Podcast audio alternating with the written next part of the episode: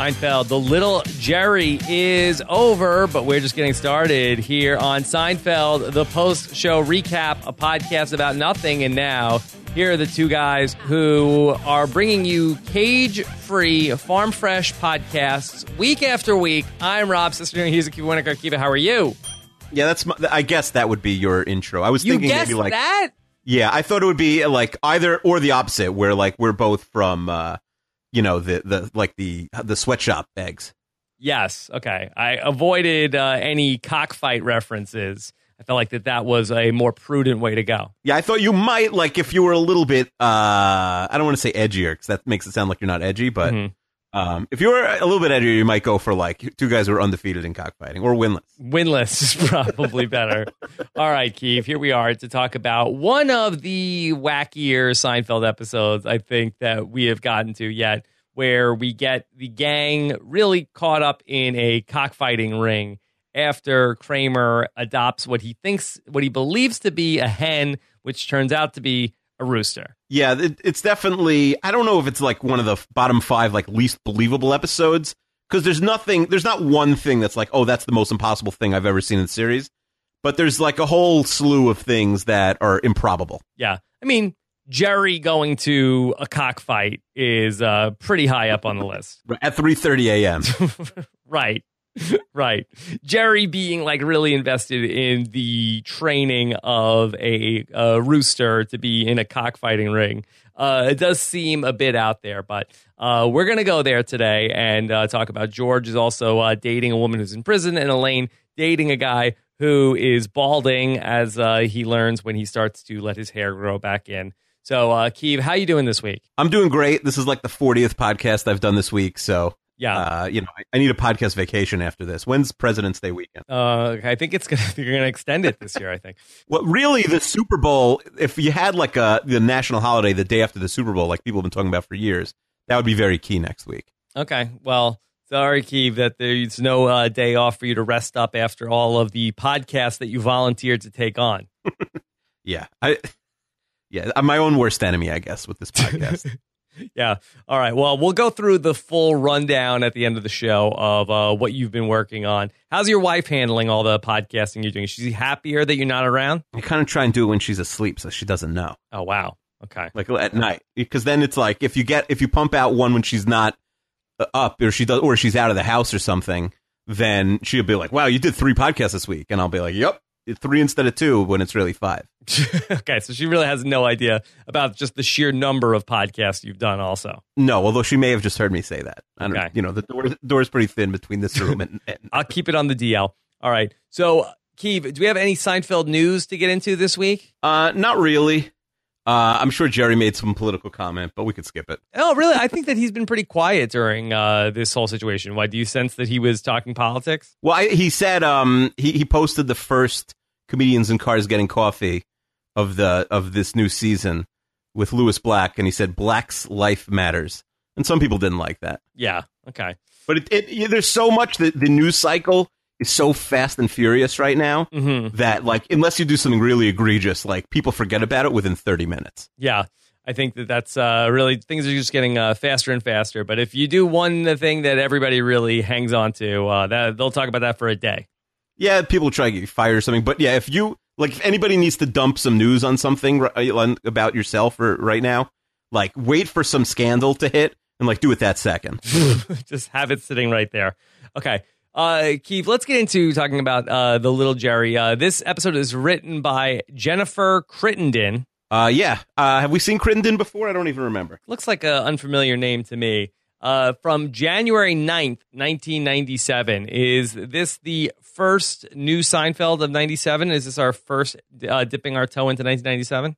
Uh, yeah, this was like the closest we've ever been to um to like the actual date that that you know we're recording versus the show aired. Yeah. Well, I think we're probably going to get closer here. We're recording this on uh, February 1st. So I think that uh, if we have some episodes in the next couple of weeks, I think we might be able to nail it. Yeah, I think uh, and when they skip a week in two weeks, that's the closest we'll ever get. Okay. Wow. Wow. That one day, imagine if we ever were- hit like the real the right day, truly, that would be like you know, I mean, it would actually be nothing, but It'd be time to just it. quit. We won't even get to the end of the run. Okay. So, uh, little Jerry, and uh, we open up where Elaine and Jerry are waiting for George, and they're talking about how Elaine was supposed to meet Jerry, or she was supposed to meet up with Jerry, and so she didn't call him again, pre cell phone era, that she didn't show up after five minutes. Jerry left. Uh, yeah, he is the, right. The rule is the longer you've been friends with somebody, the faster you can leave. Yes, I guess because you can make it up because they waited about 40 minutes for somebody that they barely knew. And he explains the rule to her. Is that still a thing? Like, how long can you leave when you don't hear from somebody? No text back, no call answer. What's the rule now? You're so you're waiting on the corner for somebody. Yeah, you're supposed to meet somebody somewhere. Are you waiting Mhm. longer now or shorter now? Yeah. So you text, you call, no answer. God forbid you call. Did I tell you my uh, amazing accomplishment? My wife was checking our phone bill for December, and she said I spent seven minutes on the phone in December. Yes. Uh, how many minutes? Seven minutes total the whole month. That's you. Yeah, that's amazing.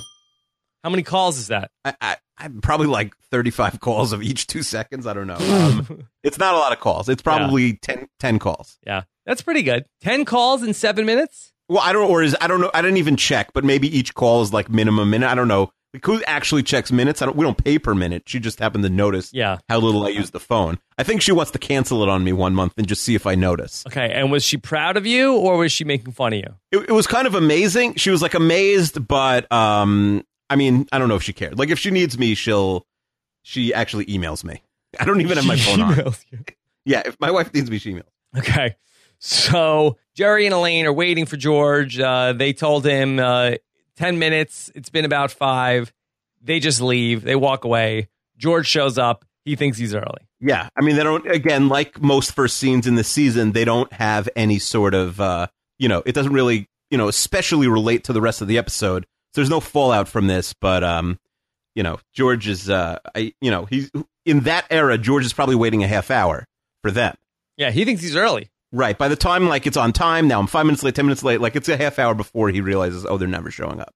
Okay. So we go to Monk's. We see Jerry and Kramer, I guess, having breakfast. I guess he could order eggs any time of the day at Monk's, probably, right? Oh yeah, a di- diners are usually all day breakfast, right? Yeah. at least some of them. Keeve, have we talked about this? Are you a big, like, a breakfast for dinner guy? Would you eat eggs any time of day? I I I would need to have a massive lunch to even consider it.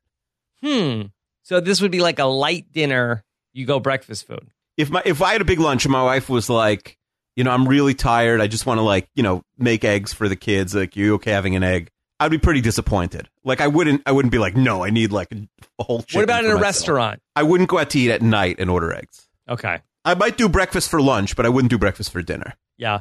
Um, I'd consider it. I'd consider it under, uh, in the right circumstances. I'm not totally out on it. So we don't know if that's what Kramer is doing here. But so he and Jerry are eating, and Kramer says, Hey, I was in the bodega. I noticed you bounced a check at the bodega. They hung it up to shame you.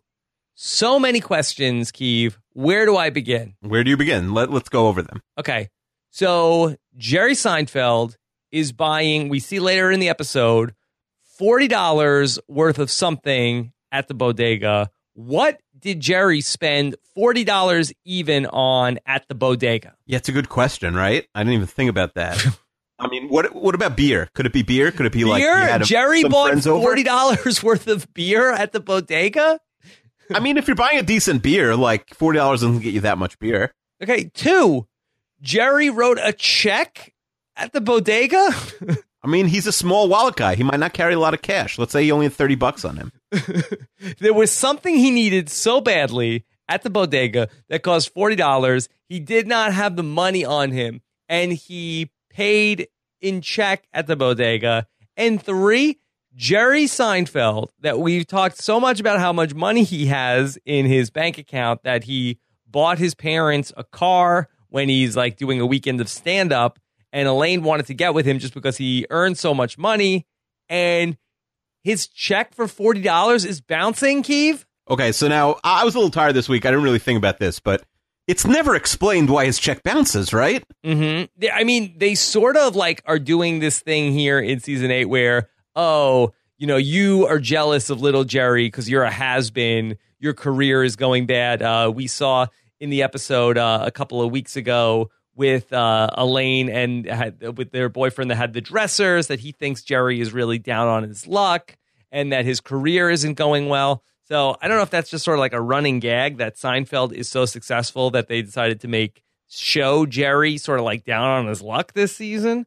But th- those things are just really why did Jerry spend forty dollars in a bodega? Why is Jerry writing a check in a bodega? And why is Jerry's check for forty dollars bouncing? I mean, the, they really need to do a better job of explaining why the check bounces. I didn't think about that because I'm dumb right now, but it, it makes no sense. Like that, that is really crazy. Like I wrote it from the wrong account. That's a totally reasonable, you know, reason for the check to have bounced, right? Like I, you know, I have two accounts and one I don't really update anymore. I moved everything from Chase over to, you know, Citibank. Mm-hmm. It makes no sense that they don't explain it, right? Yeah, it's weird. The whole Yeah. thing is is really bizarre. So George comes in. Uh, he also uh, noticed the bounce check displayed at the bodega, but he's having a great day, Keeve. Uh, yeah, no, he's not bouncing any checks, George. No, he had some apple skin in his teeth that he finally knocked out.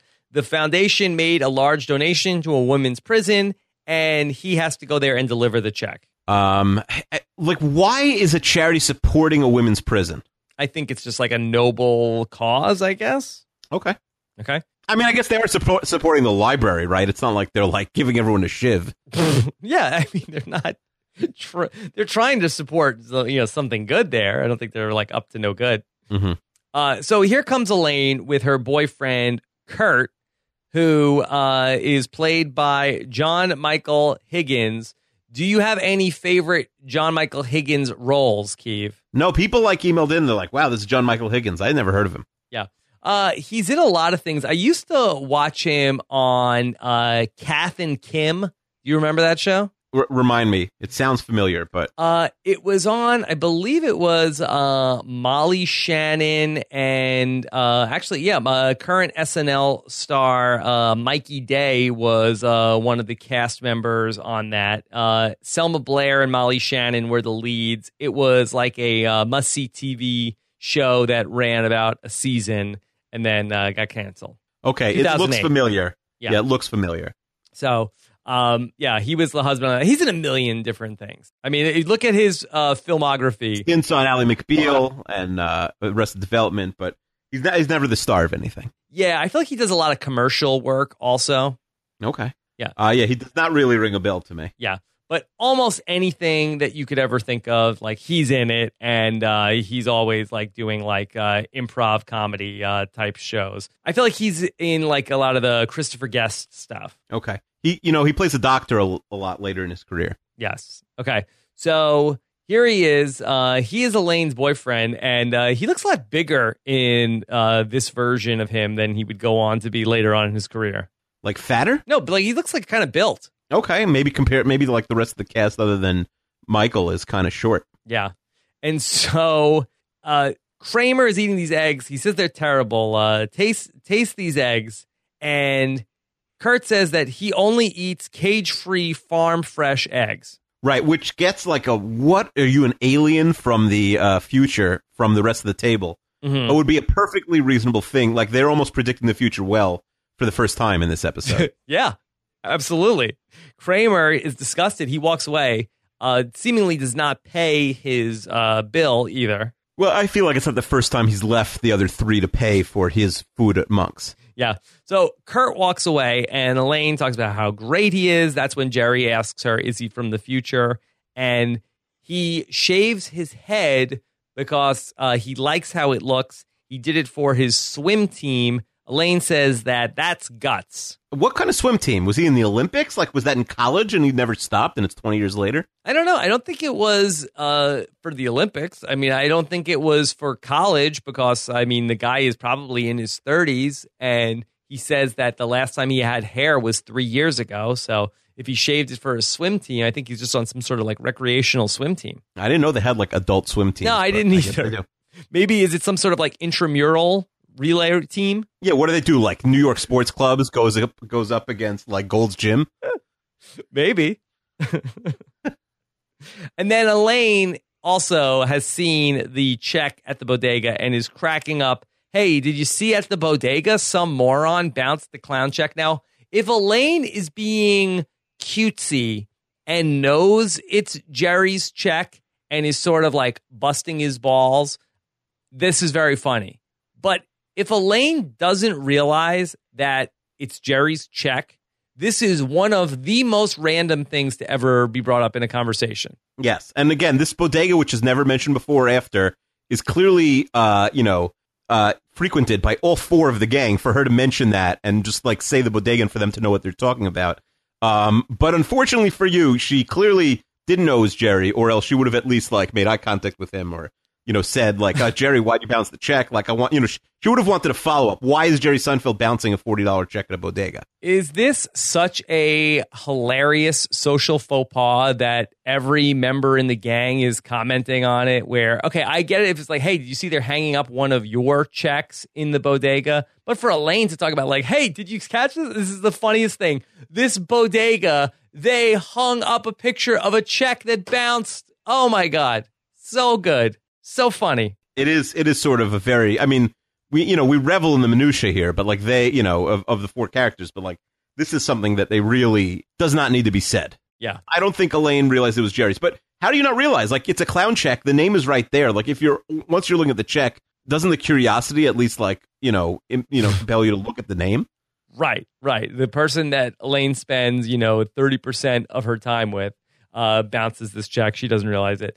Keeve, nowadays, you can never get away with that. I mean, the identity fraud would be rampant. What if you left the check out like that? Yeah, I mean, couldn't people just like scan or, or like uh, take a picture of the check and then use it and like uh, set up all sorts of like debits online? Well, so the check is like right there. You could literally grab it and run out.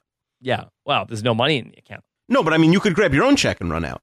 Oh yeah, so Jerry should run off. I mean that uh, this guy does seem like a pretty tough customer. I don't know if you really want to piss off. That's true. Uh, That's true. Marcelino. Yeah, Marcelino's connected. I guess don't take his checks. Yeah, he runs a big uh, cockfighting ring. All right, so uh, let's uh, talk about Jerry's encounter with Marcelino. Jerry uh, says, "Look, I'm very sorry about this. Here's forty dollars cash. Here's an extra twenty dollars to make up for it." Jerry you know, seems like he's good for it. It doesn't seem like he's like, oh, I'm really going to be, you know, short of money if I give you this $60. But Marcelino still will not take down the check. Listen, a policy's a policy. You can't make exceptions for people. Even Marcelino can't change the policy. If we know anything about Marcelino, it's that he's a rules follower. All right, so we go and see George at the women's uh, penitentiary. It's a low security facility. George is really turned on about the idea of all of these uh, women in prison. Keeve, is this something that you could identify with? Do you, do you share any of these thoughts that George has? You know, prison is yeah. I never really found it interesting. It's a little too like grimy for me. Yeah. Um, I never really watched Oz regularly. I've never seen an episode of Orange is the New Black. It's just not something that really piques my interest. So no. Not even women's prison. I mean, Orange is the New Black is about a women's prison. I've never seen an episode. Mm-hmm. Yeah. It's a good point. Yeah, the idea of the women's prison uh, is not particularly interesting to me, but George is really infatuated with it. And he's actually annoyed that there's tennis courts, uh, there's no yard. You ever throw anybody in the hole? So they take him to go see the library and uh, meet our librarian. And he starts hitting it off with this woman, Celia. And so he's talking with her, and then he realizes that somebody walks by with the same clothes on. That oh, that you guys all like uh, plan your outfit, like oh, it's the uniform, and he's like, "You're in jail. That's so cool." Right. He is acting like uh like a kid who's like, "Oh my gosh, you guys are like the coolest. You went to jail." Um, I get it. it. You know, there there could definitely be cool people in jail, but I do believe it's a big faux pas to like lead with "What are you in jail for?" You're not supposed to tell anybody. Yeah. That so it's a faux pas for George. Yeah, like they, I don't even know if they'd answer. This is a uh, you know a pretty white collar facility. Maybe that you know faux pas is only for like violent crimes. Maybe, but I still think like uh, I don't know if anyone's ever been in jail, you could anonymously. Do we have a jail let us know. correspondent? We don't. Yeah, or you know, first of all, we could get it. Even if you're just a jail guard, you probably know the answer to this question. Yeah. So, Well, we really need a jail correspondent as we uh, start to head into what like uh, thirty weeks from now. that's right. So if you are a jail correspondent, that would be valuable for the stretch run. Okay. So we go back to Jerry's apartment. There's George, and uh, he's talking about how he asked her out. Jerry is incredulous about this, uh, the idea of asking out an inmate. Um, you know, they uh, end up saying about how this is so great. George uh, doesn't have to take her anywhere. He likes being with her. There's no uh, competition. Uh, Jerry brings up the idea of the conjugal visit, and George says, "Don't even jinx it." Um, I, you know, I'm curious. Like, I know that there's a thing that men in prison, even like death row, prison, you know, in there for life, get, have female admirers. Yes, but I don't know if it extends the other way, where women in prison have male admirers. It wouldn't shock me, but I've never heard anything about it. That any woman in prison. I mean, I, I think that if it's if, common, because it's common for like if you're a famous criminal, even if what you did was like truly abhorrent, uh, you will, you know, you know, sometimes if you're especially famous, like you will get fan letters from female, you know, admirers. But I don't know if it's the opposite, if that works. Well, I'll tell you what what it is, Keeve. Uh-huh. If the woman is attractive, no matter what she did, she will have male followers. Right, fair enough. But what if it's like a 60 year old lady? Like it's not it's not an attractive thing. Like some of these guys, you know, some are attractive, but you know, a famous serial killer who's 60 years old isn't necessarily attractive, but they still have fans. I think that while certainly not true for the majority of women, I think that, you know, uh, the idea of like moths to a flame, I think that uh, that there probably are eligible women who are attracted to the danger they want to get close to the flame. And oh, this guy is a real bad boy. I mean, we've talked about this before on the podcast. Yes, women love the bad boys. Yeah, that's true. Where, and uh, are willing to overlook that. I'm not sure how many you know eligible guys that are going to say, okay, uh, this woman is you know a you know horrible criminal and you know not typically attractive. I don't know if the random guy, maybe. I, who knows? You know, people are weird. You know, humans are interesting. Mm-hmm. Yeah. Uh, yeah, I don't know. I don't know anything about what, what women found find attractive. So someone needs to write it. yeah, believe me, we're the last people who know anything on this subject. Yeah, jail, what women like. We're we're literally at a zero. okay, so Kramer comes in. He starts loading stuff into Jerry's refrigerator. After he gets everything in there, he asks, "Hey, can I put some stuff in your refrigerator?" Uh, there's some funny stuff that goes on between Jerry and George of that Jerry's about to ask him what he's doing. George says, uh, no, uh, may I? Uh, and he says, allow me. Uh, why? And Kramer says that, um, well, first, he doesn't have a refrigerator. Now, does, have we established Kramer with a refrigerator or not a refrigerator in these last couple seasons? I think if we really went back, I think we'd find instances where it would be very difficult for Kramer not to at least have like a mini fridge. I mean, he had the everything going on with um, the Price Club and everything. You telling me he didn't have a refrigerator during that whole era? Yeah, but what if he sold his refrigerator to like Bob Sacamano or somebody? Mm. Traded it. Yeah. Uh, it's possible. I guess there could have been a refrigerator trade at some point. That is uh, certainly on the table. And so then uh, we find out that Kramer has gotten a chicken he wants uh, cage free, farm fresh eggs. Of course, like all Manhattan apartments, just plenty of room for a chicken. Yeah. I mean, that this would actually become a thing. I mean, I remember there being like an SNL sketch about this where people in Brooklyn are like have like roosters and hens like on the roofs of buildings. Yeah, it definitely exists nowadays. It's not as crazy. Yeah, not as crazy, but not in the apartment. Um, I mean, you could have one. I'm sure there there are 50 people in Manhattan and Brooklyn that have roosters in their apartment. Every day, if you open up the New York Post, page eight is like, lady found with four alligators in her apartment. in the apartment. There's hoarders. People hoard animals also. Yeah. So, all right, we see Elaine and Kurt, and they're getting like some sort of a takeout or something, and uh, they need Kurt's driver's license. And Elaine sees his hair. Oh my God, look at this hair. And it turns out he shaved his head for the swim team. Elaine could be dating this guy with this hair. Uh, they don't. They never show the head of hair, but um, right. you could only you know be led to believe that it's quite quite the head of hair. Yes. So Elaine is very excited about this. Uh, we see Jerry waking up very early in the morning. The rooster is crowing. Jerry goes over to Kramer's apartment and wants to know what's going on and meet little Jerry. Uh, what an honor that he names his chicken after him. truly, truly. And guess what, Kramer? That's not a chicken. That's not a hen. It is a rooster, Keeve. By the way, what are what it's like the rankings for like I'm honored that you named my pet after me. Mm, yeah. There's a right no, there's a right answer for number one, no question. What is it? Horse. Oh, yeah. It's like my racehorse. It's like Rob Cisternino's in you know the third race at Santa Anita. Like it, that's that's a big one. Yes. Um, my dog, of course, is named after a person, uh, Jose Reyes.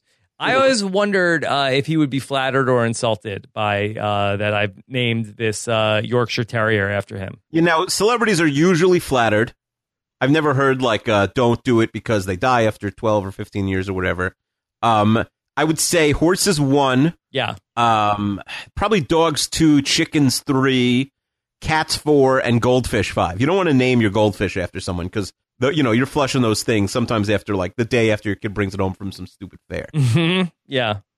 So easy come, easy go with that stuff. Yeah, you want to name the goldfish after someone you don't like. Mm, like what? Um, you know, like Suddenly who's your that's who you don't like. That's, that's what you don't like. Oh no, I name all my gold my kids goldfish. I make them name it Alex or Chester. Not Belichick. Oh yeah, I could do. That's true. I would do like Jeter. I would do you know any any sort of Yankee. Bernie Williams. It would be have to be like a guitar playing goldfish for that one.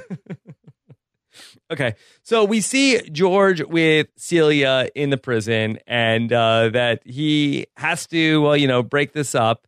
Uh, that you know, it's the end of his uh, time. I'll see you in four days. She'll be right here waiting for him. Again, this is the ideal situation. He knows where she is at all times. It does kind of sound amazing if you think about it like that. Yeah, I mean, I guess so, but I do think it's probably rather inconvenient to get to the jail all the time. That's true. It's not like right. It's not like the jail's on the Upper West Side. We don't, I don't know exactly where it is, but it might be far away. Yeah, it might be far away. You got to I think there's like a lot of like a security pat down, metal detectors.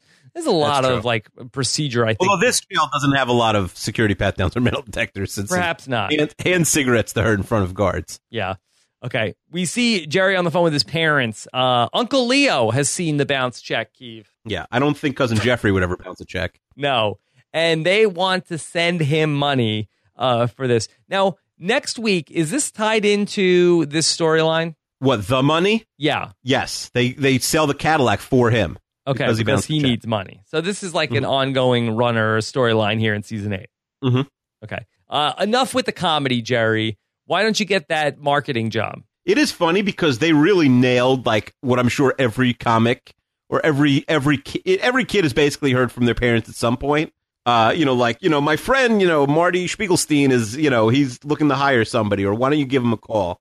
Yeah. I feel like we. Well, I'm, have you ever heard that? I'm sure you heard that at some point when you were podcasting from a friend or a relative, Mhm. right? Yeah. Yeah. Oh, my dad. I was walking on the street with my dad two weeks ago. Yeah. He ran into like a very, very wealthy friend of his, and the guy hadn't seen me in like 15 years. Okay. And the first thing he said to me was like, "Weren't you supposed to be a sports writer?" Which was a weird thing to say because for all he knows, I am. Like, he's not a sports fan. I might be like the number one sports writer on earth. He just hasn't seen me since I was like 14. He would have heard something, though. No, what would he have heard? He, he's he's up there in the clouds. He, you know, he doesn't. He's not worried about what what you know Rabbi Louis Winokur's dumb kid is doing. He doesn't care. I think if you made it, he would have heard. Okay, I could be like a middling sports writer at ESPN, which was what I wanted to do when I If was. you were the next Manish Mehta, he would have heard. what? Like, would he go to like trolls.com and he would have heard something. Management is the person most likely to block me because I, I just hate him so much. Um, I try not to troll like anybody on Twitter, but I'll sometimes I'll correct if he says something wrong. Um, yeah, no, but he didn't know. He didn't know, and then so I don't. It was just the whole thing was weird. My dad's like, "Why don't you buy a magazine and have him write?" I'm like, "I don't even want to do that. Like that's this is this is like Wait, why 1997. buy a magazine? He was just like making a joke to this guy. He was like, "I don't know. Why don't you buy some magazine and he'll he'll edit it for you Oh, or something." yeah. Who said that? Your Which- dad said that? My dad said that to his friend. Yeah. but it was just the whole thing was like it was it was just weird but then my dad all the time was like uh literally we stopped a guy on the street uh six months ago. My dad's very friendly. He saw like and he knows everyone in the world. So some guy he runs into him. He's like oh this guy just opened a sports bar. So i was talking about your uh, deadspin article. Like what is this guy gonna do for me? He owns a sports bar. It's like well that's sports isn't it? Yeah. i'm like i don't even want to do anything in sports. Like what? Will you like he doesn't care. Like, I seem totally not interested. It was such a parent move. So Yeah. Th- this definitely rings true to me. This idea of uh, uh, Helen and Morty trying to sell him on going into like accounting or marketing here. hmm right. That I I can think we all can relate. I know that my mom and like anybody who works in like uh some facet of something that has to do with like oh uh you know uh so and so uh you know what works at this network maybe you're like well what what, what am I going to talk to them about? Are they your friend? Like how? What, Yeah. Like them? Yeah. And a lot of times, it's uh, when I did this, like when I was graduating college, like I'm a senior in college. A lot of times, it was like call this person, and I would call them and be like, uh, they would say like, oh, they'll give you a job or like they'll interview you, and like they would lead with like, just so you know, we have no jobs open. And I'm like, what? Now I have to like sit on this phone call and pretend to be interested for 20 minutes, even though like they're. Everyone's just looking to give you advice, but no, and this was also when the economy was really bad in like 2008 or whatever. Um, uh, but uh, yeah, the I, I'm sure you had it worse than most because the career you chose, at least at first, is like a pretend job that certainly five years ago nobody had. hmm Sure, sure. Like now, at least, okay, professional podcaster, it's like people could believe it, but five years ago, it was just like probably totally absurd. Let's say, what is a podcast? Uh, Right. and, and most people say that uh, as well. So, Keeve, let's uh, discuss this uh, way this conversation ends. So, uh, Jerry's parents want to send him fifty dollars. We end up with sort of like a weird moment where they leave the phone off the hook and sort of like walk away, and Jerry's left on the line. Why? What's going on here? Why leave the phone off the hook in the story? Oh, I have no idea. I guess I, I, I guess they're just like he doesn't want to hear them anymore. They leave the phone off the hook. Oh, they leave the phone off. The hook. They oh, I like don't get know. up and walk away and start to fight, and Jerry's just left there with the phone. I have no idea. Yeah. I didn't even note it. Okay. George walks in and uh, they can go to the movies. Uh, Jerry thought he had a date, but no, the date's already over. Well, but Jerry knows like that that uh, Celia's at pr- in prison, so I'm not sure why Jerry's so surprised here. Yeah. I, I think that he thought that they were going to be gone for a, a longer period of time, I guess. Right, but how long do you have at prison? Like, there's very strict rules for how long you could visit for. Maybe Jerry doesn't know exactly how long those visitations are. Maybe he's even Okay. surprised how quick it is. Okay, I guess. Yeah. Okay. So Elaine comes in. This is also bizarre, Keeve. Elaine comes in carrying. Is this Kurt's actual driver's license or a photocopy of his driver's license? Yeah, some of the listeners thought it was a driver's license, but I'm pre- it looks like a, a piece of paper. It's a photocopy of the driver's license. Okay. So a photocopy of the driver's license. Wh- What? Is that she's photocopying his driver's license to walk around and show people this is what my boyfriend looked like when he had hair? This is worse than George with the picture going to like the model Yeah. clubs. Also, like, think about how hard it was then. Like, just the idea that he would let her borrow the, the license to, like, run out and photocopy it. Like, we've had whole episodes revolve around the idea that, like, getting photocopies are impossible in 1996. Yeah. Um yeah. Maybe it it's is- a new year, 97, photocopies are plentiful. You could just go to, like, the bodega. Maybe that's what Jerry spent 40 bucks on. He, like, photocopied a whole book or something. yeah. So Elaine talks about how important it is for a man to have uh, nice hair. You don't understand how important it is that a guy has good hair, and it really is. Again, Keeve, we are not the experts in any way, shape, or form as to uh, Well, what. but you have nice hair, at least. uh, well, let's not get carried away. You have hair, and now it's all over your face. Yeah, well, yeah, I am growing a beard. Um, you know what? That I, I don't think I have nice hair, but my wife has been very mean to me in the past in terms of saying like, if I was to be uh to lose my hair, then uh I would have to do something.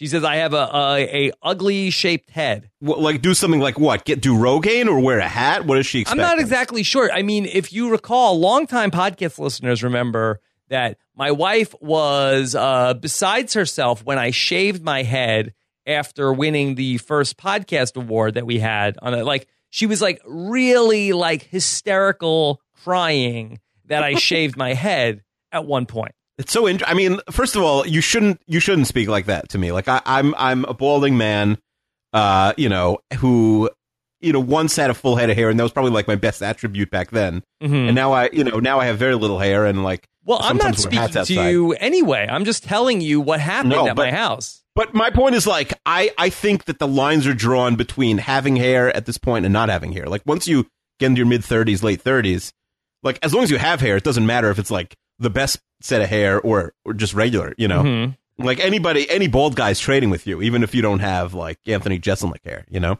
Yeah, I, I guess it is more important than we than we realized. But I just thought my wife was being such a baby, and I still think she was being way. She really like blew it out of proportion. Like I didn't even like you know shave my head like Kurt does, like with a razor or anything like that. Was she nervous it wasn't coming back ever? Yes, that's what she said. She said if you cut it off, it doesn't grow back. I was like, really? Is that how it works when you shave your legs? You shave them and then the, the hair doesn't come back? That's funny. Yeah. If anything, it, it comes back uh, more full. Would you would you Not be willing to do Kurt. that? No, not for Kurt. I mean, but also he waited three years. It was more of the you know just shaving it permanently. Yeah. You know, I don't know. Would you would you be willing to do that again? Um, like if you started losing your hair, would you just shave the full way? Uh, yeah, I think that that's uh, the move. I wouldn't do like a comb over or anything like that. And uh, you know, if we reach that sort of like uh like uh, that red line, I think then we say, you know, just I think I'd go like the Matt Lauer. I do think like if you think you're going to be bald, like I always thought I was going to be bald. They said they what do they say? Like your mother's father is, and I have no idea if that's scientific, but like my mother's father started Columbia day one, age seventeen, he was bald basically. So I knew that I would probably be bald, and then I I had hair for a while, and then I didn't. But I do think like if you are about to become bald, s- settle Saddle. because what do you mean? Apparently, women only care about hair. Like you know, if you're looking for like you know seven, a seven, then settle for like a five and a half because once you lose your hair, the five and a halves aren't even available to you anymore. Mm, yeah. I think that's probably. Uh, I think I think you're onto something. Yeah. So, and I, I can say that because I'm I'm like a balding man. Um, you know, it's not offensive. I'm one of them. There's a lot more bald talk in Curb. Yeah, Larry is gone from the show at this point. So uh, I don't know who the uh, bald correspondent on the writing staff is. That's a good question. Probably not Jennifer Crittenden. Probably, probably not. But maybe I guess she wrote the part about how important it is for the women. That's true. Yeah, that, that this does have like a women's touch to it. This script. That's true. Yeah. Okay. So Kramer is at the bodega talking to Marcelino, and uh, he has the rooster with him, uh, little Jerry Seinfeld, and uh, that Marcelino's having a good laugh. Oh, little Jerry Seinfeld, does he bounce checks too? And uh, Kramer does some funny business with uh, holding the rooster upside down. Uh, but then a dog comes in, and the rooster like attacks the dog.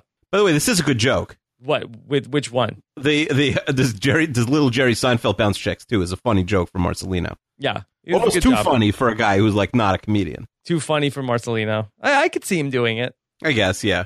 He's got the old like wise guy. You have first of all, you have to laugh because he's he's a made man. Yeah, he is. Gotta laugh at anything uh, Marcelino is telling you. Um, but uh, he's really so so rigid. Like his his deals are insane. Yeah. Uh, what about the eighty-five cent gum? Or No, the- just about the the like not not getting rid of the check when like this is clearly like an important person in the cockfighting establishment. okay. Yeah. Um, he is a a, a big uh macher in uh, the cockfighting industry. Oh my God, Rob dropping some Yiddish. too bad, uh, too bad uh, Libby doesn't listen to this. She'd love that one.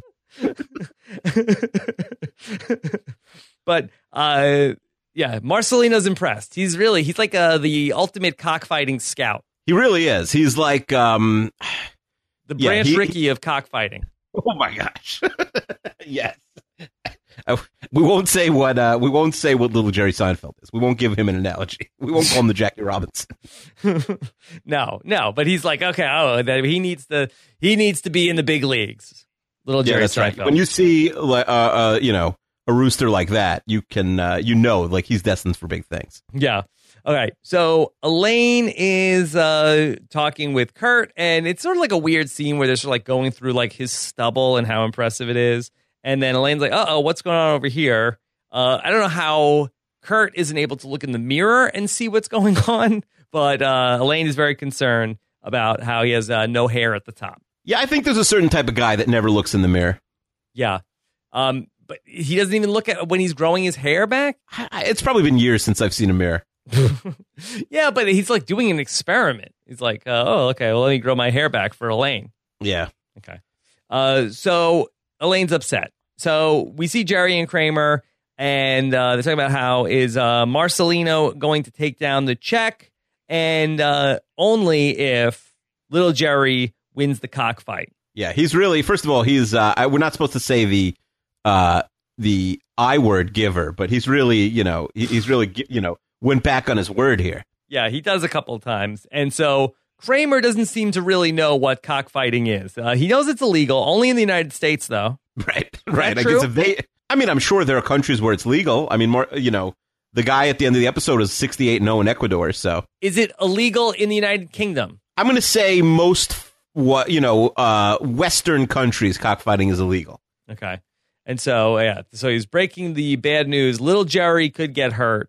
Uh, that's our act break. Yeah. Um. Yeah. Well. Well. I'll look. I'll. I'll make a list of the countries where cockfighting is. Uh, Yeah, I'm not us even know. sure if it's illegal in all 50. Oh, it is illegal in every state, but it's Yeah. only a felony 40. Okay. Uh, what about Puerto Rico? I I would say it's probably illegal. It's part of the United States, right? Mm-hmm. I Uh, mean, is it legal in the Dominican Republic? I'm not sure. I see an article on AlJazeera.com that says in Madagascar, co- cockfighting is big business, Hmm. and I assume they mean the country Madagascar and not the the movie. animal-friendly film because that would be insane. To have. They may have two roosters get into an argument, like a but it would boxing be match. pretty bananas for that movie to have like animals cockfighting other animals. That would be insane. I've never seen that movie, but yeah. it would be weird. Yeah. So Kramer uh, tells Jerry about how little Jerry won the fight, that uh, that he just intimidated the other uh, chicken in the cockfight.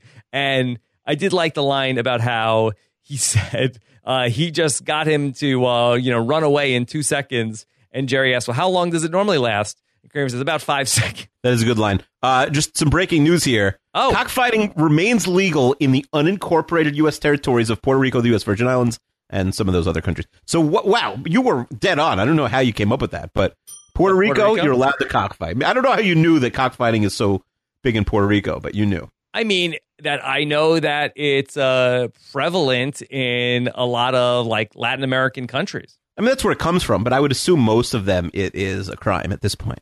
Yeah. Okay. Well, maybe someday. Maybe one day. We'll see. Uh, so George comes in and he's depressed. She's getting out. She's going to be uh, up for parole. Yeah, She'll not if George can do out. anything about it. Yeah. So, Celia, your break. Stay in jail, please. okay. Uh, Elaine is with Kurt. Kurt is down on his luck, Keeve. Uh, Kurt's letting himself go. I think we can relate to Kurt. Yeah, I like Kurt. he hasn't showered. He has food on him. Yeah, I've definitely gone to like uh, restaurants looking like Kurt did. Yeah. Stained sweatshirt. Yes. He's in Costanza mode. Uh, yes, uh, yeah. Uh, basically, he does. He looks like a giant George Costanza. All right. So Jerry goes to the bodega now and uh, he sees Marcelino and he tells Marcelino that uh, he wants him to take the check down. And uh, Marcelino says he will if he can have little Jerry. I mean, it's weird because he says this, and it's like a one for one trade. But then it's referenced multiple times that he wants to buy little Jerry. Mm-hmm. So while here it's making it seem like he just wants it for the stupid check, you know, in a minute Kramer's going to say he wants to buy it. So like maybe he would spend a few hundred bucks on it, and then it would really be worth it. Yeah. And uh, then Jerry asks for a pack of juicy fruit, which is 85 cents. And uh, Jerry says, uh, now that's outrageous. I, yeah, but uh, again, because this is an old show, we have no real idea if that is outrageous. that sounds like exactly what it would be now, right? Like a dollar. Yeah, it sounds outrageous for 1997. How much is a pack of juicy fruit? Uh, according to, I, I don't even know if you could buy. Can you buy a, a one pack of gum? Where do where do you where do you buy that? A single pack. This is on Walmart. Yeah, at, at, a, at, a CV, at a CVS, you could buy a pack of gum. yeah. How much is it though? Yeah, I'm not sure. I haven't. I, I never just buy gum. My kids will go out and buy like 40 packs before we go on a flight. Yeah. So it looks like on Walmart.com you can get this uh, thing of juicy fruit for six fifty. I don't know how much juicy fruit is in there. Yeah, Another juicy Um, fruit thing. This is only two twenty four. Okay, That's for we, three packs of juicy fruit. All right, we need a different type of correspondent. What? We need uh, someone who leaves their house correspondent. to just let us know. retail, yeah, Not it doesn't have to retail. Just someone who like goes into stores and doesn't. yeah. Somebody who's like, uh, you know, out on the street, yeah, like literally stuff. Basically anybody but us. um, like someone who's out on the street buying stuff. Exactly. Someone who goes into stores. Just let us know what a pack of gum costs. yeah, because they don't have this gum at Trader Joe's where I go. No, they, and they don't have it in your in your like house where you usually don't leave. Right? No, but I, I'm uh, Keeve. I'm going to Trader Joe's twice a week now. At this point. Are you? Well, are you all going to Trader Joe's twice a week because you're so nervous about your wife going there and spending like triple? Oh no! So believe Keeve that she doesn't buy any groceries for me. Wait, you're in like a separate grocery relationship? Uh, pretty much, yeah. Wow, that's like weirder than the people who sleep in different rooms. she does. She was that I, I. Listen, I am like a completely uh, self-reliant person. She cooks dinner for you, though. You've said she, that. on she does make. before. She does make dinner. I wouldn't say she cooks dinner for me because if we didn't have kids, it- Mm. there there would just be like you know nothing happening until I walked in the room and she would say to me, "What's for dinner?" The only reason she cooks is because we have kids. Like there was no uh, Nicole making a dinner before there were like offspring. Right. But I mean, also, like, first of all, you should be more like me because since my wife knows that I don't know how to cook, she would never say to me, What's for dinner? Yeah. Well, no, that, and I ask my wife every single day, what's for dinner? Just because that I, I like to ha- start the conversation because I know that if I don't like, uh, like get the ball rolling, you know, la- it'll be like six o'clock and she'll just tell me to start ordering pizzas. Right. uh, But my wife has also instructed me not to ask her this direct question, What's for dinner? Because then she'll come out and be like, I haven't seen you since nine o'clock or 11 o'clock. You've been working. And this is the first thing you said to me is, What's for dinner all day? Yeah. So it really bothers her. So I have direct orders not to say what's for dinner. Yeah. So what I'll do is I'll like go into the kitchen when she's there, and I'll kind of just like you know I'll move a pot around. I'll like put a pan away that's dry, um, and then I will just like, so what are you cooking over there? Yeah.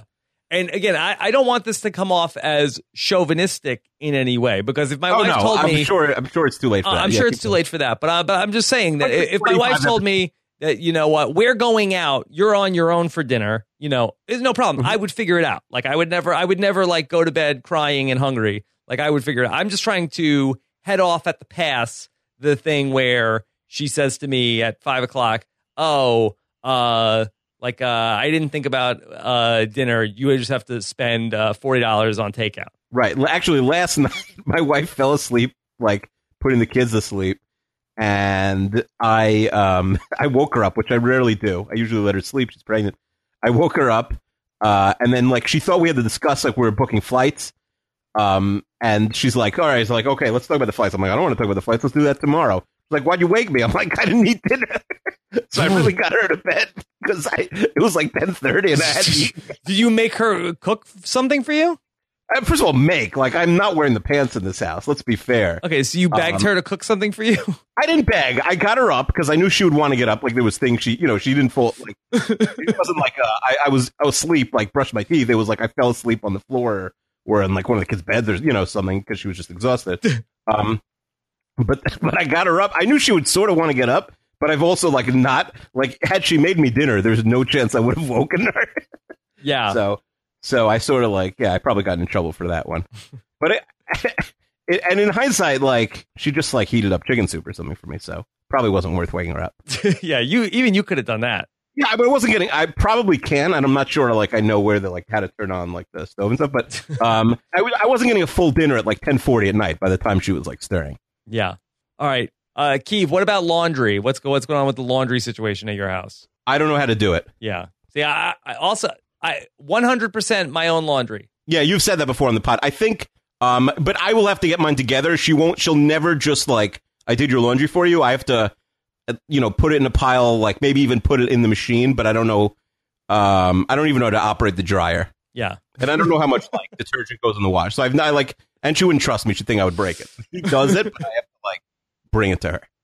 Okay. So let's get back to uh, Jerry and Kramer. And uh, Jerry says we need to give the chicken or the rooster to Marcelino so we can get the the the bounce check back from Marcelino. I mean, this is a really a big ask for Jerry. We need to give your pet to the guy that owns the bodega so we can take down this bounce check. Well, how much does a chicken cost? Mm, I don't know. One that's not alive is like uh, you know, uh, I feel like ten dollars. Right. Yeah. How much could a chicken possibly cost? That's true. Now this is a prize fighting chicken, which is different.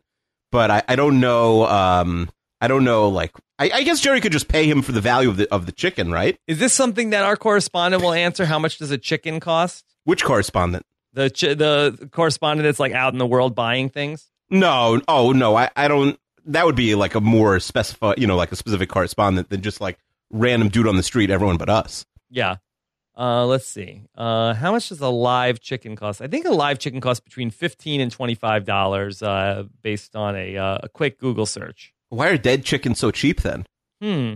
I guess the live ones are more expensive because they can make eggs. I guess, yeah. Investment in the eggs you're going to weird. get. It's a little weird, but I hear you.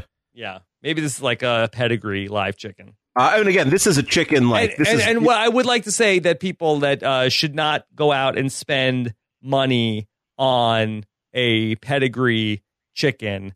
Uh, there are plenty of shelter chickens available that need homes. So I, I that it is the firm policy of this podcast. People should uh, go out and adopt shelter chickens and not right. uh, spend money on a pedigree chicken. You're right. Yeah, you don't want you. There's there's you know all these factories that that like they'll uh you know there are people mating chickens. They'll put like the yeah it's it is bad. But yeah, little Jerry Seinfeld is like the Ronda Rousey of chickens. so he's got there's more value. Similar to Ronda Rousey, like started off strong and undefeated, and is now like no longer fight in the fighting game. But um, you know this at this point it has, in this point of the episode, it has like a pretty serious value to it. Okay. Sounds good. And so uh I like this that Kramer gets on Jerry. Like, you know what? You are jealous of little Jerry, that you are a has been. Your career's going nowhere. You're trying to block his star because he's doing something with that name that you never could. Very insulting. Yeah, But I guess it runs along with. I mean, this guy just bounced the forty dollar check and didn't justify it to anybody. hmm Yeah. So you know, the the the chicken is literally doing better than Jerry. He doesn't even have forty dollars in his bank account. Okay. This is uh, maybe my favorite scene in the episode with George and uh, the warden uh, about the hearing uh, that that George has been listed as a character witness, and uh, he's talking about uh, Celia and what is his opinion of her at the jail, and the the wordplay and sort of like the subtleness of what he's saying is really fantastic. Yeah, it is really subtle. I actually made that note that it's like you know they could have gone like really cartoonish, like George with some scheme, but he did do it subtly where it didn't seem like he was throwing under the bridge so much. Yeah. Uh, and it's uh, very, very fun. We get to see uh, that she's asking him, like, oh, like, uh, how would you describe her? Like, oh, she's, you know, very smart, very crafty. Uh, he's talking about, uh, like, uh, she talked about what she's going to do, and she gets, oh, plans, schemes, you know.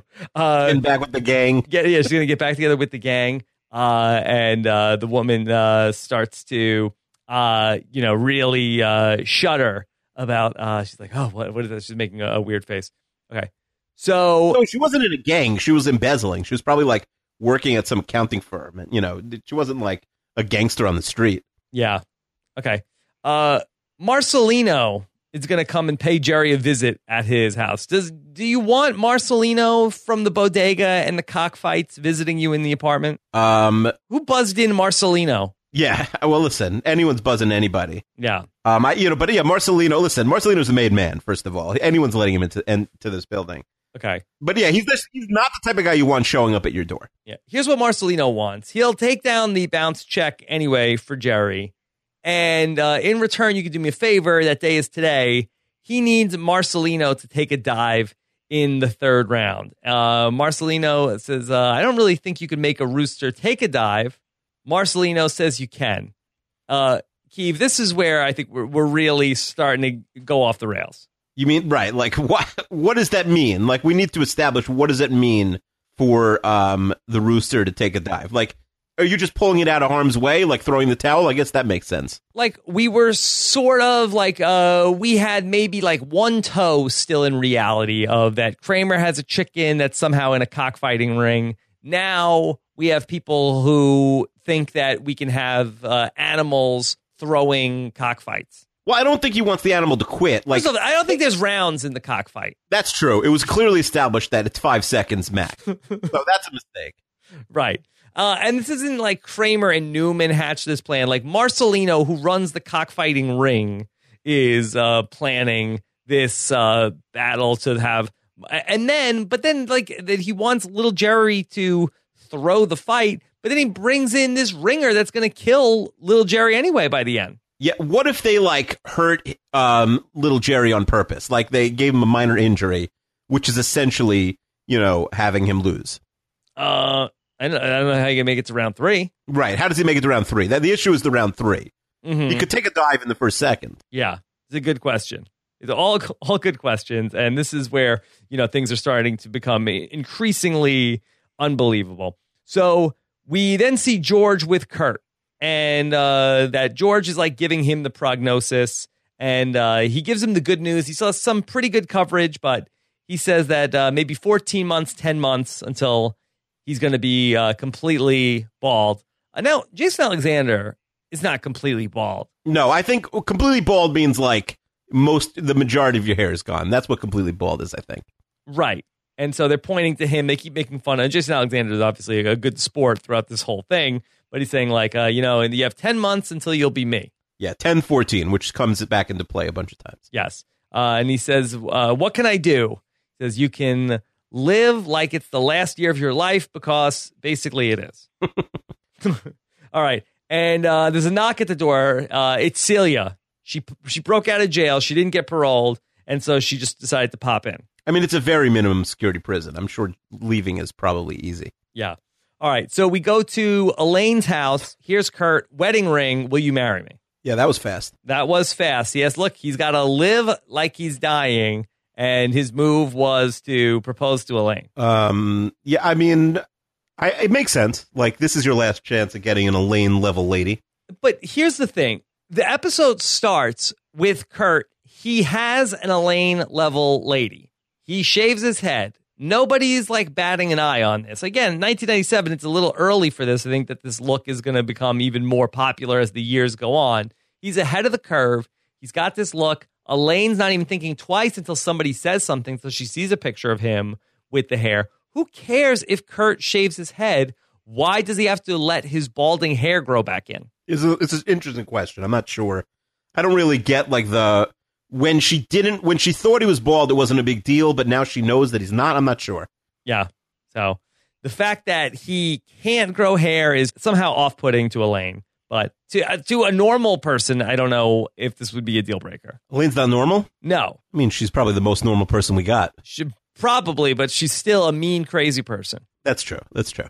So we go to see Jerry and Kramer uh, that they are working on training little Jerry. Uh, that they've got like some like uh, what do you call those sparring gloves? Yeah. Um. Yeah. Some sort of boxing gloves. I don't know if they have separate sparring gloves for chickens, but this is really funny. Yeah. Uh, George is going to show up. Hey, uh, guess what? That uh, little Jerry uh, ran to Newman's house in 30 seconds. That's pretty impressive. Yeah, is it? Who know? Nobody knows.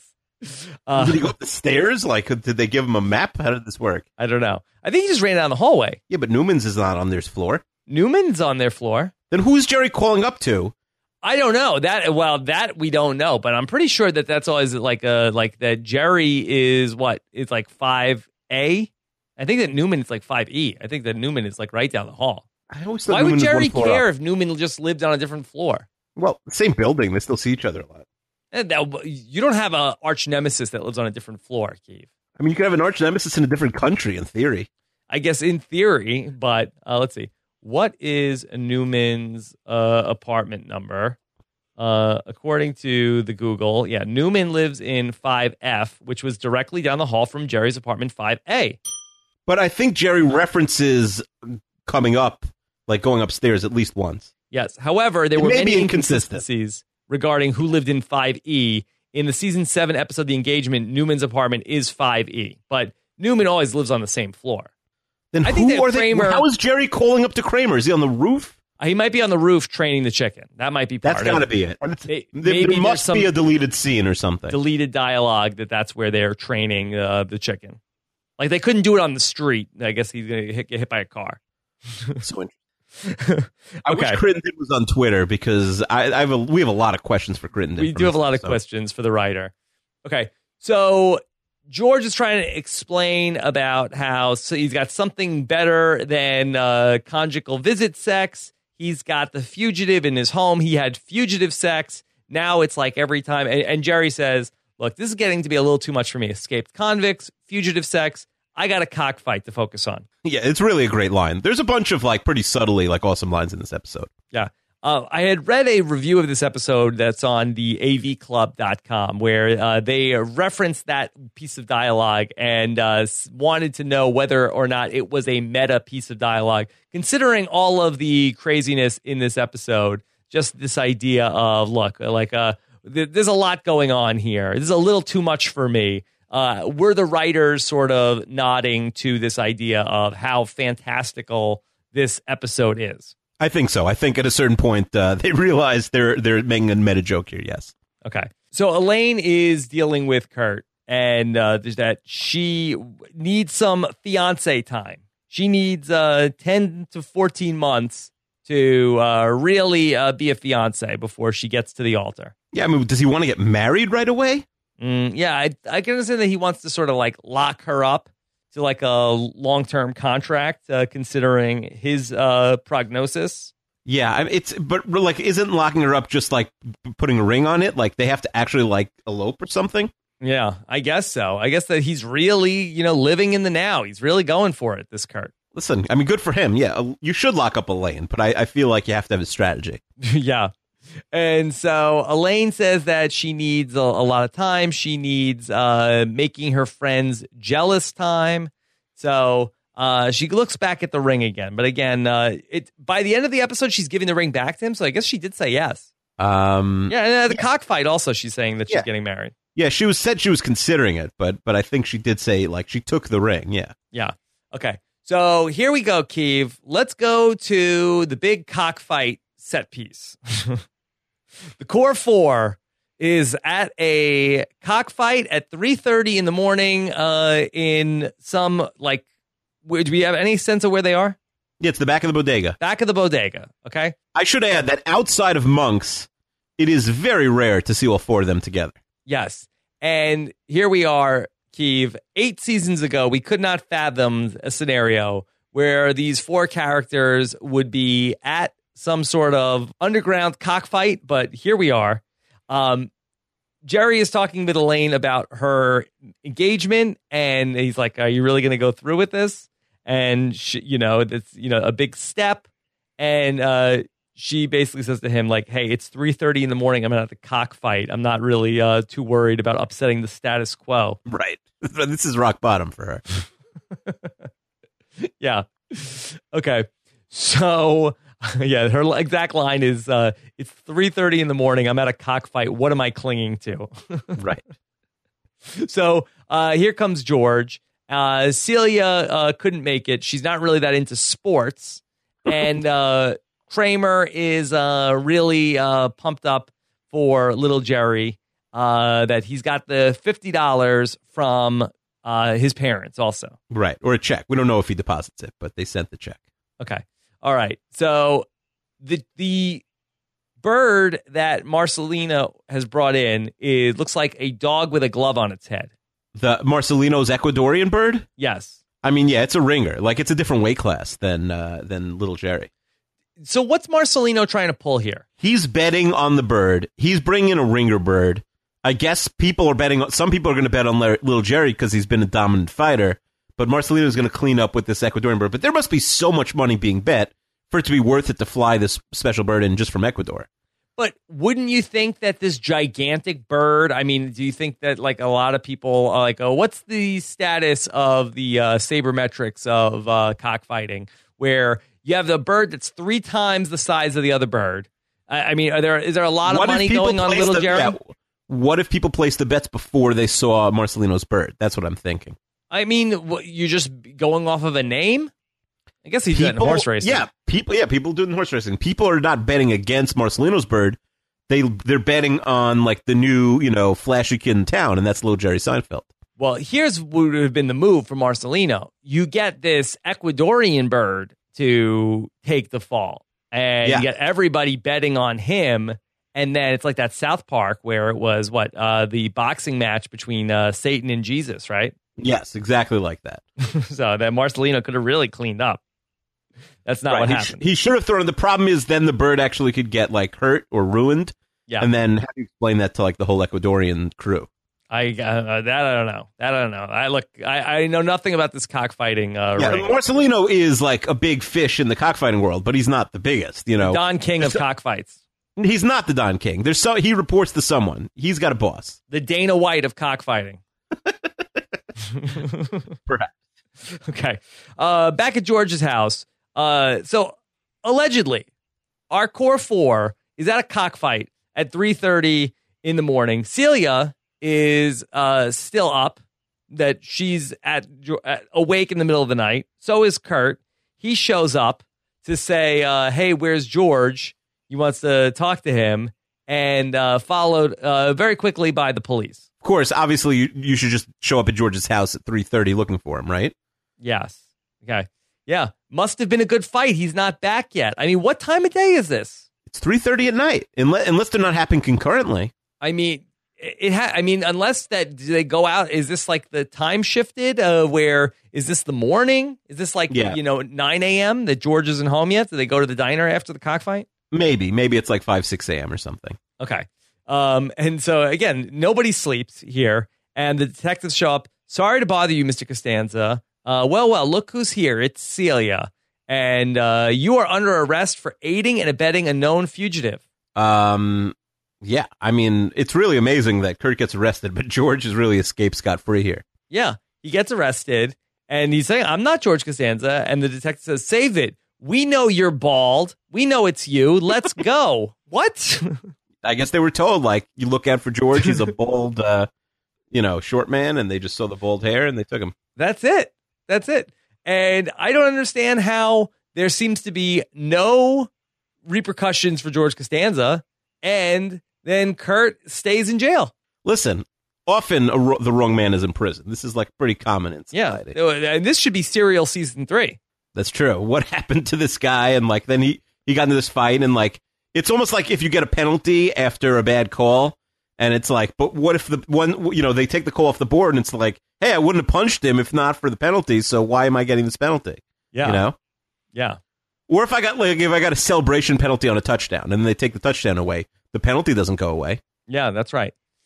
Okay, so we see Kramer trying to reach for little Jerry. Uh, Jerry is in. Uh, everybody's in slow motion. He's yelling Kramer. Elaine says, "Stop the fight." George holds up a finger for the tamale, and uh, we see Marcelino's uh, rooster come in and start pecking at Kramer. More Kramer than little Jerry. Yeah. uh, the end of the episode proper. Uh, we come back for the uh, the tag, and Elaine is visiting Kurt in jail. Now let's see if we can try to get a sense of what happened here. Elaine asks him, "Why did you get in a fist fight with the cop? You were innocent." Okay. Kurt says, "They thought I was George. I'm not that bald. I have too little time left to take that kind of crap, so I slugged him." Right. So the the officer who I believe came in carrying a gun, clearly, um, you know, says, "Hey, you're, uh, you know, you're George Costanza." He says, "No, I'm, I'm not." He says, "Yep, you're bald. George is bald," and and he's so offended by the bald thing that he punches a cop in the face. That's right, because he only has ten to fourteen months before he loses his hair, so he's got a no time like the present, Keeve. Spend that time in jail. Yeah. a men's penitentiary. Okay. And uh, then that's the end of the episode. Elaine puts the ring back in. George gets no sort of blood on his hands on any of this. Nope. The cop. Listen, once the cops have their man, they don't go looking for other suspects. Like open and shut case. This guy is bald, so that's it. He's bald. He's in George Costanza's apartment. This is our guy. Listen, the cops were told. I read something that like that you're supposed to close all cases back then in the mid '90s between like 48 and 72 hours, and that's yeah. it. It's all about Well, stat. Yeah, what's that? CompStat? You gotta get the CompStat, stats. yes. Yeah. Just gonna get you throw up all throw off all the stats if you don't uh, close the case. That's right. Copper met- sabermetrics for cops or whatever it is. All right, Keeve. Uh, there it is, the little Jerry. I guess let's uh, talk this through. Uh, what about Jerry's storyline with the bounce check at the bodega?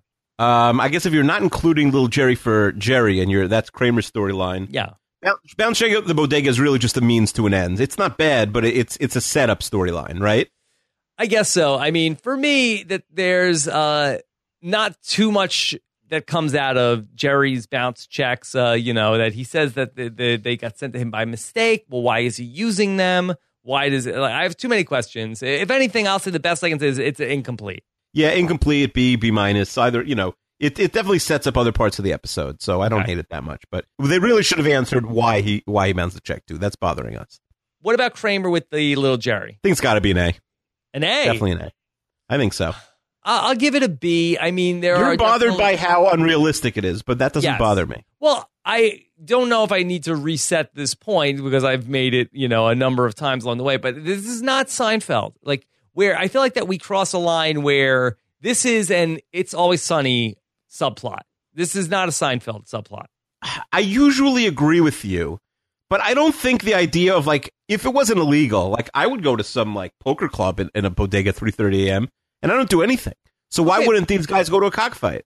Okay, they're not just going to a cockfight. They are training a rooster to be in a cockfight. Well, they aren't training it as much as Kramer, who's a crazy person. Is. Jerry is training a rooster. Sometimes Jerry is a come with guy and he participates in Kramer's capers, but that doesn't mean that you know it, it's Jerry's idea. Like Kramer does wacky things. look, George is doing a you know a, a very Seinfeld subplot of you know oh he's thinking about dating uh, a woman in prison. You know that that very much is a Seinfeld plot. Jerry says, "I'm sorry, George, I don't have time for this. I have to train a rooster for a cockfight." I mean, he got involved once he's uh, you know it gets his competitive spirits. Jerry likes sports. Celia does not like sports, so she doesn't like cockfighting. I guess so. All right, what about Elaine with the balding boyfriend? I didn't hate him, um, but there's no real home run out of there. Uh, I, the last scene is actually one of the better, sort of like out of nowhere last scenes. Yeah, Uh, so I give that a B. Uh, I'll give it a B minus. I feel like that the I don't know why Elaine just can't date the guy. If she was if she started dating him when he has no hair, I don't know why finding out that he is uh, not able to grow hair is such a deal breaker. Him being in jail, that's a deal breaker. There's a lot of holes in this episode, and there are some plots that don't go anywhere, and it's unrealistic. But there's also a lot of really funny parts, Yeah, like you know George just yelling to Molly. I remember cracking up the first time I saw that. yeah. I mean, there's a lot of stuff where it's like uh, any other show. Uh, we would, you know, they they execute very well, even though th- these things are really just ludicrous. Yeah. Uh, like see last week with Kramer's becoming a dog when he's taking the dog medicine. Um, then let's go to George uh, dating the ex-con, or the, uh, she ultimately is the uh, current con. Current con again. Ex once in form, once in future con. Um, I like the scene in the library. There's no bad scene with them. It's really funny. I'll give this an A. Okay, I give it an A too. Uh, it's a lot of fun all around. So, Keeve, in your overall rankings, I feel like you're saying you're signaling uh, that you're uh, pretty high on this. I'll say 58, Okay, I'm higher than that, but uh, you didn't. How high? Forty-three. 43. Wow, a top 50. Yeah, top 50 episode. To me, I, I just love the idea of the cockfight. Um, and there are definitely some funny jokes in here. Okay. All right. Uh Keeve, let's dip into our Seinfeld post show recap mailbag. Seinfeld at post show recaps.com. And uh let's kick things off with Johnny D. Silvera, who says, I know Kurt assaulted the cop and should still serve jail time, but why was George able to get away with the initial charge of aiding and abetting? Well, we just explained it, Johnny. Listen, first of all, they also, the jail thinks that like George is some rich fancy guy. So, you know, I, I feel like they have like good feelings about George. Yeah. Okay. Craig from Vancouver wants to know, is there anybody in your lives that's a pop in guy? My wife just popped in and scared the hell out of me. Yeah, my wife like pops into my office sometimes. Does that count? Hmm, I don't think so. I don't think the person who lives in your house could be a pop in guy. Okay. I do try and get everyone in my house to knock because like the lock isn't great on this door um, to my office, but no one has ever respected it once. They don't respect Um, the lock. They don't respect the lock. Um, I did have it when I lived near him in New York. My, I had a friend who would come by constantly. He would be a poppin' guy. Uh, I unannounced. think that's why I moved. Unannounced. I think that's why I moved. Uh, I also a couple times had like random students, like um, who went to school at the like after I taught them in high school, and then they went to a college right by my house. They would just like show up at random times. Like, what are you doing at like eleven o'clock on a Friday night? Okay. like uh, Mr. what does Caleb from Atlanta have to say? He says it's possible to meet an inmate and have a romantic connection. Check out meetaninmate.com for details. Okay. I Okay. did not click on it. Is that a real site? Yeah, I mean, I didn't click on it, but I don't want my wife to like come in and like be like, uh, "Why are your last two websites meetaninmate.com and uh, you know, I don't know Yeah. what the other one would be." Okay. So lonely inmates in the USA seek pen pals. Yeah, I, pen pal. I feel like that's something from like a 1997 Seinfeld episode. Yeah. Less so. I don't know. This website looks a little sketchy. Uh, there's a disclaimer I'm on shocked. the website. Uh, the disclaimer says we meetaninmate.com accept no responsibility for the accuracy of any content found within these pages. The appropriate safeguards should be used in communicating with any persons that you meet through the service. By using the service, you agree to not hold us responsible for any costs, liabilities, attorney's fee, or damages that you may incur. The ads placed on my service are written by the inmates, and we are the only means by which their ads are published. To use this service, you must be 18 years of age. I'm, I'm, I, yeah, we do not endorse it either. The uh, the host of this podcast. Yeah. Lindsay wants to know. Uh, my parents own a farm and have six hens. One started breaking eggs. Is that is that like the that's the term breaking eggs? Yeah, listen, she's a farm girl. She knows her her terminology better than us. Okay. Uh, she says one started breaking eggs, so she has basically become a pet that just roams the farm and naps uh, with the cows and stuff. Her name is Hannibal. Oh no, breaking eggs means like it, it has eggs, but then it breaks them, so I guess it can't have it lay eggs. Wait, I'm not it sure. has eggs and then breaks them, or it's like going around breaking the other eggs. No, well then why would they just have her roam? They would like get rid of her. No, it breaks its own eggs. Yeah, but that's why they made it a pet. They said, "Oh, you can't play nice with the other uh, hens." But no, maybe it's like we're not impregnating you or however. I don't know how hens get pregnant Yeah. or whatever. Breaking eggs. What's that? Hannibal's a funny for? name though. I Yeah. don't know. breaking eggs uh hen We should Learning really so get. much. I don't. Uh, Lindsay's Canadian. I think we should really get a. Um, we should have like a like a podcast trip, like a class trip to Lindsay's parents' farm. That sounds fun. yeah what Um, about a they- live podcast from Lindsay's parents' farm? mm, that's a good uh sure Yeah, i Lindsay, think we let need us to know. you know uh, yeah let, lindsay let us know what you mean when breaking the eggs Yeah, let's start with that. But Is then literal is that code right? Also, uh, how's you know what's the setup for live podcasts at the farm? and why are that's we the doing the Wi-Fi. seinfeld podcast from a farm Doesn't have to be Seinfeld. It could be a Survivor podcast. It could be anything. I think it would be fun to go to the farm. Doing one trip. okay what about garrett Garrett, he has a special place in his heart for this episode. When it first aired, his mom was in labor giving birth to him, and it was a brief relief for her during an aggravating 23 hours in labor. That's pretty amazing. So Mhm. uh, this is, I guess, this you know what was, what was it? January 9th? yeah So that's his birthday, or maybe his birthday was the 10th because it was a long labor. Uh, secondly, he lived in Key West for a long time, which was a hub for cockfighting. yeah Even now, walking down the streets, families of chickens are seen walking down the street as part of the legacy. Wow. part of the legacy of cockfights I guess it's like when the Bloods or the Crips are there, and you have like the sneakers on the wire. That's the same Mhm. thing for the for the cock for the for the chickens. Wow. Okay. Uh, here's Travis who says, uh, We're used to fashion and technology dating the show, but the idea of writing a check in a bodega is so weird in 2017. Chuck Lorre would never allow the plot of one of his shows to center on writing a bad check and ruin its evergreen status for syndication, right, Akiva? That's correct, Travis. Also, back in the early days of our marriage, about the time that the Little Jerry first aired, Abby forgot to order new checks a couple times, so I got Looney Tunes checks out of spite. After six months of Tweety and Sylvester, she was on top of it next time around. So, wow, checks for spite. I need to get my wife Star Trek checks, and then she would That would never, she would never write them. Uh, she would be so embarrassed that she, She wouldn't like, spend any money. spending-" That's pretty Yeah, good. she wouldn't spend any money. That's I need to get her a good. Star Trek debit card. So this is so th- this episode is when they got married. It's their anniversary. It's Happy the anniversary. It's birthday for Garrett, and I didn't include this, but Caleb from Atlanta. He was born with the day this episode aired. Oh my This- god! Oh no, when they was filmed.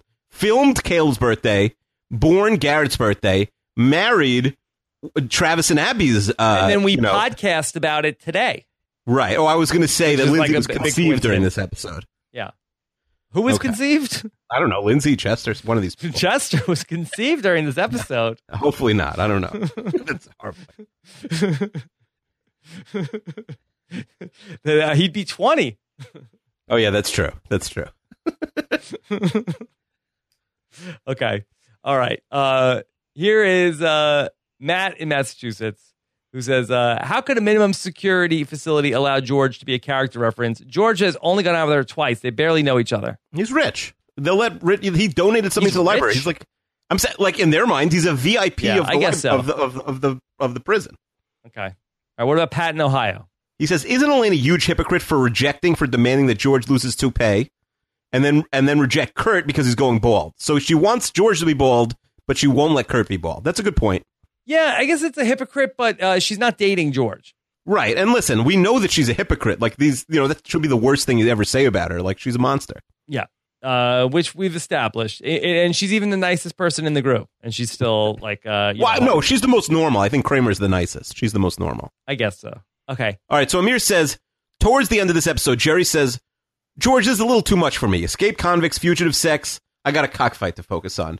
While Amir absolutely loves season eight, after recent episodes where Kramer morphs into a dog and George smashes 400 foot home runs, I wonder if there's a meta commentary by the writers acknowledging that the show's changed, that the hilarious plot lines are potentially a bit too insane and outlandish. So he's saying exactly what you're saying, but he's going further and saying more the state of the show rather than the state of the episode. hmm Yeah, it's possible. I don't know how much there were conversations in the writers' room, and I don't know maybe if they felt like, okay, well, it's the last season, we can do this, and then it turned out to not be the last season. But you know, we are definitely way past a show about nothing. Yeah, that's a fair point. Amir also says, is the George plotline the new winner for worst thing that these people have ever done?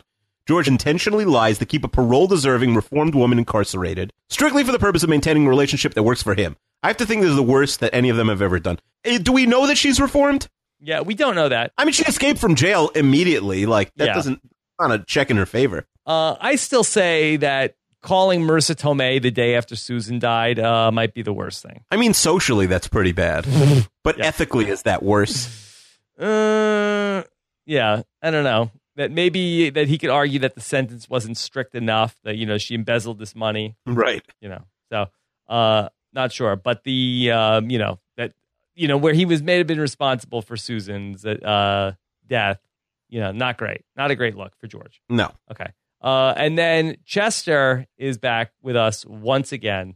He says, uh, timely episode for the first podcast in the Chinese year of the rooster. Who knew? Okay. So Chester wants to know why doesn't Jerry just grab the check from Marcelino's register and crumple it up? Because uh, Marcelino's a bad dude. Yeah. No, you don't mess with Marcelino. That's the last thing. He'd break that arm and then you took it off the, the shelf. Chester also wants to know how was Marcelino's cockfighting ring not broken up by the police yet? It's not very secretive. He talks about it openly with random customers in his bodega. I mean, again, he's a made man. Who do, don't you think the cops are getting a piece of the action, Chester? Yeah, I'm surprised the police aren't there. Yeah. Oh, there might be undercover cops there, or, or like out of uniform cops who are gambling on the cockfighting. Yeah. All right. And then Elaine says that she needs some make my girlfriends jealous time, but she doesn't have any single girlfriends with the possible exception of Sue Ellen Mishke, who's dating Rick, Giuliani's periodontist. So it would be unlikely to be jealous of Elaine for getting engaged to some bald loser who Sue Ellen knows Elaine just met since she saw Elaine with Ben just two episodes ago. That's actually a decent point by Chester. And then finally, George tells Celia, You're the best after a date and gives her a mock punch to the cheek like you would an eight year old boy. For a show that has previously analyzed the least sexual physical interactions on a date, this seems near the top of the list. Is there a no touching rule? Is it like going to the Arrested Development thing? Well, it, in jail there should be no touching, but this jail has no rules. I mean, they're serving them tea. Yeah. So, uh, good questions all around, Keeve. Good job by uh, Chester. I'm happy Chester is back. I mean, I'm fine that he's back, but you know, that let's not let's not get him have him get a big head. Yeah. Okay. Not too big. No, no bigger than normal. No. Okay. All right, Keeve. Um. So th- th- th- here we are, Halfway done with season eight, halfway done with season eight, like that. Oh man, just like that. this podcast more go, going and to be yeah. over in the blink of an eye. All right, don't sound too sad. Okay. All right, Keeve. Uh, what's the hashtag today? Let's go with Star Trek checks. Oh, good, perfect. So I need to uh, look into that so I can uh, replace my wife's uh, check and debit card uh, with that. It's going to be a money saving scheme like no other. It is a really funny idea, honestly. You should do it. She would be so mad, so angry. It's like an April. It's like an April Fool's Day prank. yes, uh, but it would really end up with you know just like uh, her like violently angry. By the way, um, we buried the lead on this whole podcast. Oh, what was it? One half of us is verified now on Twitter. Yes, that is uh, in fact the case. Uh, congratulations. Is it possible to ve- to verify one half of a podcast but not the other half? Uh, apparently, yeah, it seems like it. I mean, I feel like you have a lot of connections at at verified now. well, they you know they won't just verify anybody. You know, I think My biggest nightmare is like Chester knows someone who knows someone and he gets verified yeah, before. no, me. that's a possibility. I mean, he's friends with uh, Dershowitz. You think Dersh could get him uh, Sure, he's got a lot of Dersh pull. even on Twitter? He's got a lot of pull. Uh, did you get to a thousand followers yet? No, I'm you not. got to get to. I think you got to get to a thousand to get. So once verified. they get to a thousand, you think they'll verify me? You think that's what's told them? up? I think they'll consider it once you get to a thousand. All right. So once we get to a thousand, I'll have I'll have uh, someone put in a good word for me. Yeah. Okay. Uh, all good stuff. Keeve. What's coming up next week? By the way, Dersh himself isn't even verified. I don't know how, how he's getting just. But he knows people who are. Oh, no question. Uh, next week, uh, we got the jerk store. It's the comeback. We got Milos, tennis player, and uh, it's a lot of fun. What a great Yeah. episode next week. No, I really am excited for uh, next week's episode, uh, The Jerk Store. One of my favorites. I think I haven't seen it in a long time, but I believe that that subplot I think is one of my favorites. Uh, so uh, yeah, I, I am planning on having some shrimp over Super Bowl weekend, Keeve, Why? because it's delicious. I'm sorry, I don't, I don't want to brag or anything. No, I just I'm, I don't know. Is like shrimp a big Super Bowl food? Not that I know of. Uh, it's it's it's good. You know, I'm gonna uh, right now. Also, I ordered a uh, pizza stone on uh, Amazon. Gonna uh, we're gonna cook some pizza. Who's we? Me, uh, me, uh, me, and uh, my lovely uh, culinary goddess, uh, the first lady of podcasting. So it's just the two of you. So it's it's too late to invite Rob to a Super Bowl party. Yes, and my kids also will be there. Okay, that's at least cute. If do they can they watch a football game yet? Your older son? Oh yeah, yeah. That uh, I like to talk to Dominic about the uh, the Patriots and how uh, we have to root against the bad guys who cheat all the time. Are you worried he's going to become a Ram or a Chargers fan? Why? Because no, no, nobody cares about them. But no, I, I know. Uh, I do. You know, re- really like to ask him about uh, what do you think of the Patriots? He's like, oh, they're big cheaters, Dad. Big cheaters. That's right. Big cheaters. That's right. They break. They don't even care about the rules. How inflated the ball should be. Forget it. They break the rules all the time. Major, major rule breakers.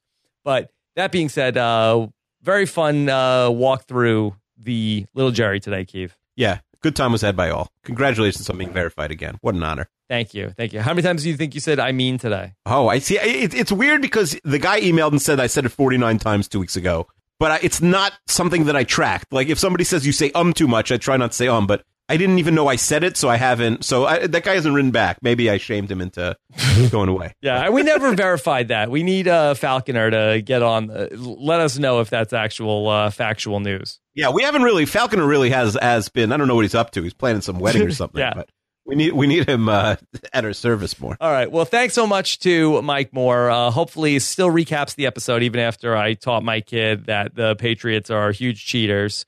Uh, yeah, sorry, the Patriots lost 34-3 to the uh, Falcons. Mike, if you listen to this 34 3. Oh, my God. What a blowout. I'll choke on my pizza if that happens. All right. Uh, then also, uh, thanks so much to Scott St. Pierre, who tirelessly edits the Seinfeld post show recap, counting down the weeks until we reach the finale coming up. When do we have a target date? Do we know what the date is going to be? the finale. Yes. If we don't miss an episode, then I think we said September 20th, but September we'll probably miss one or two between Okay. now and then. All right. So, uh, well, only eight months away, Keeve. Yeah, we got to start, you know, planning our goodbyes. Okay. All right. Uh, thanks again for listening, everybody. You can subscribe. Postshowrecaps.com slash Seinfeld iTunes. Take care, everybody. Have a good one. Bye.